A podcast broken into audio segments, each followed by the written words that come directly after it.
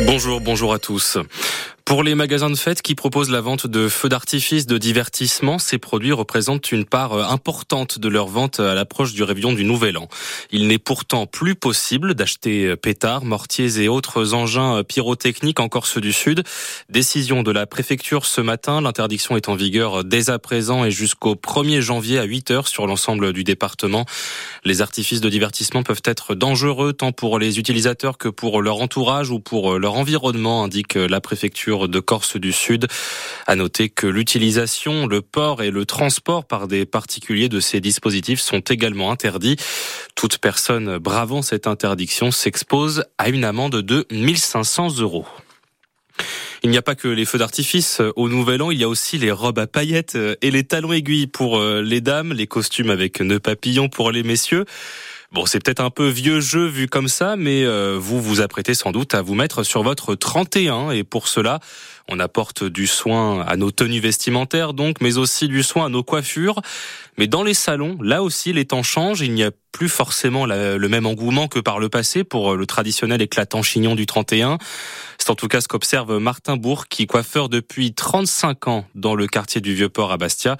Maxime Beckmer lui a tendu son micro pendant qu'il s'occupait d'une cliente. Les fêtes, mais avant, oui, on travaillait. Il y avait la queue devant les salons. Maintenant, pour la Noël, j'ai travaillé. le 31, ben, ça s'annonce très mou. Avant, il y avait quand même une tradition de, se faire beau et d'aller chez le coiffeur avant le, réveillon. C'était, c'était vraiment les 31.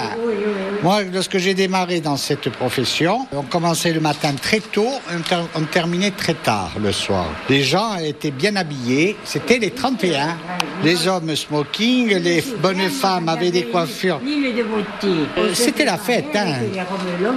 La, la mode des cheveux est différente. Hein. J'ai l'impression que ça se perd parce que les jeunes maintenant ils se coiffent plus comme avant. C'est la mode, hein. attention, il faut respecter la mode. Hein. C'était une coiffure pour euh, le réveillon, madame? Oui, oui. Bien sûr, je reçois les mieux vœux.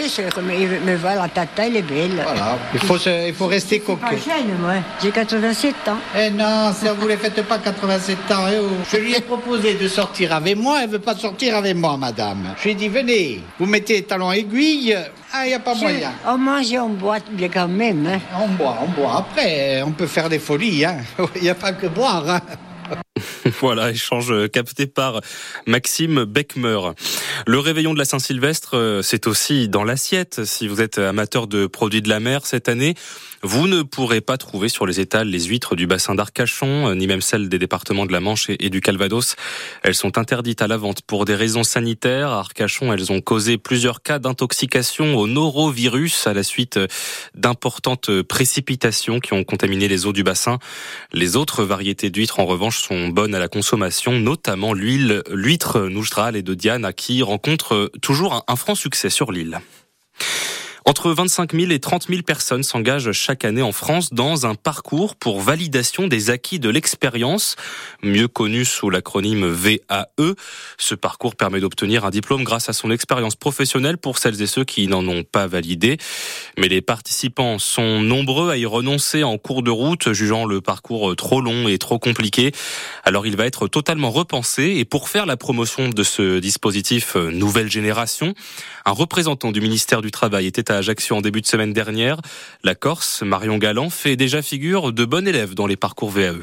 90%, c'est à ce jour le taux d'abandon des parcours VAE en France, un véritable échec dont le gouvernement ne veut plus.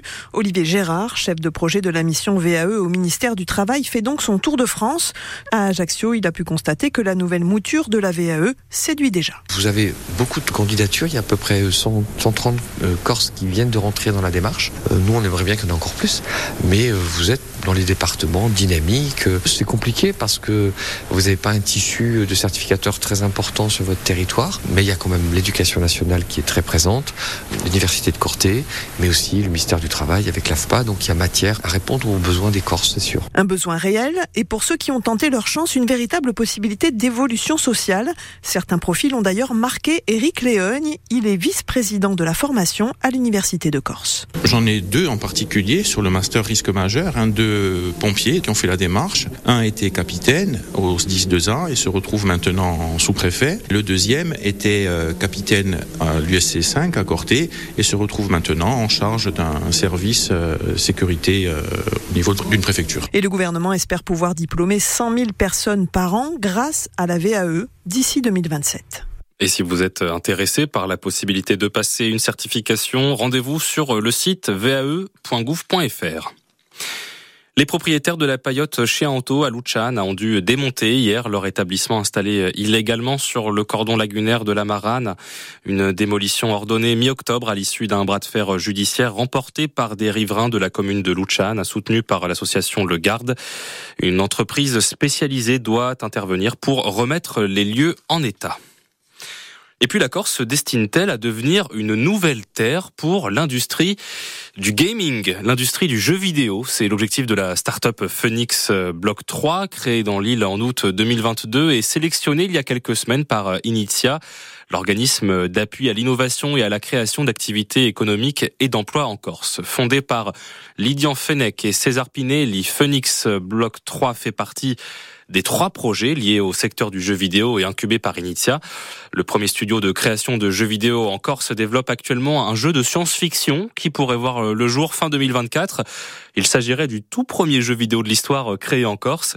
Composé euh, d'une quinzaine de salariés, la société Phoenix Block concentre une grande partie de son travail dans l'île, comme l'explique son cofondateur Lydian Fenech, joint par Jean-Philippe Thibaudot. D'abord, on écrit le scénario, ensuite on écrit le game design du jeu qui va être produit. Ensuite, on monte l'équipe tout autour. On commence à développer ce qu'on appelle les démos non jouables du jeu pour voir si le produit plaît au niveau du public. Ensuite, on développe le prototype et de là, après, va démarrer la production réelle du jeu vidéo et la mise en commercialisation quelques années plus tard. On a une grosse partie des étapes qui sont effectuées en Corse. On a, je dirais, donc le scénario a été écrit euh, en Corse. Euh, notre directeur euh, créatif est, est, en Corse, mais on a aussi besoin d'aller chercher des forces, je dirais, sur le continent parce que en Corse c'est une filière qui est nouvelle. On a pour ambition, nous à terme, de réunir toutes les compétences de l'île autour de ce studio et pourquoi pas d'autres studios.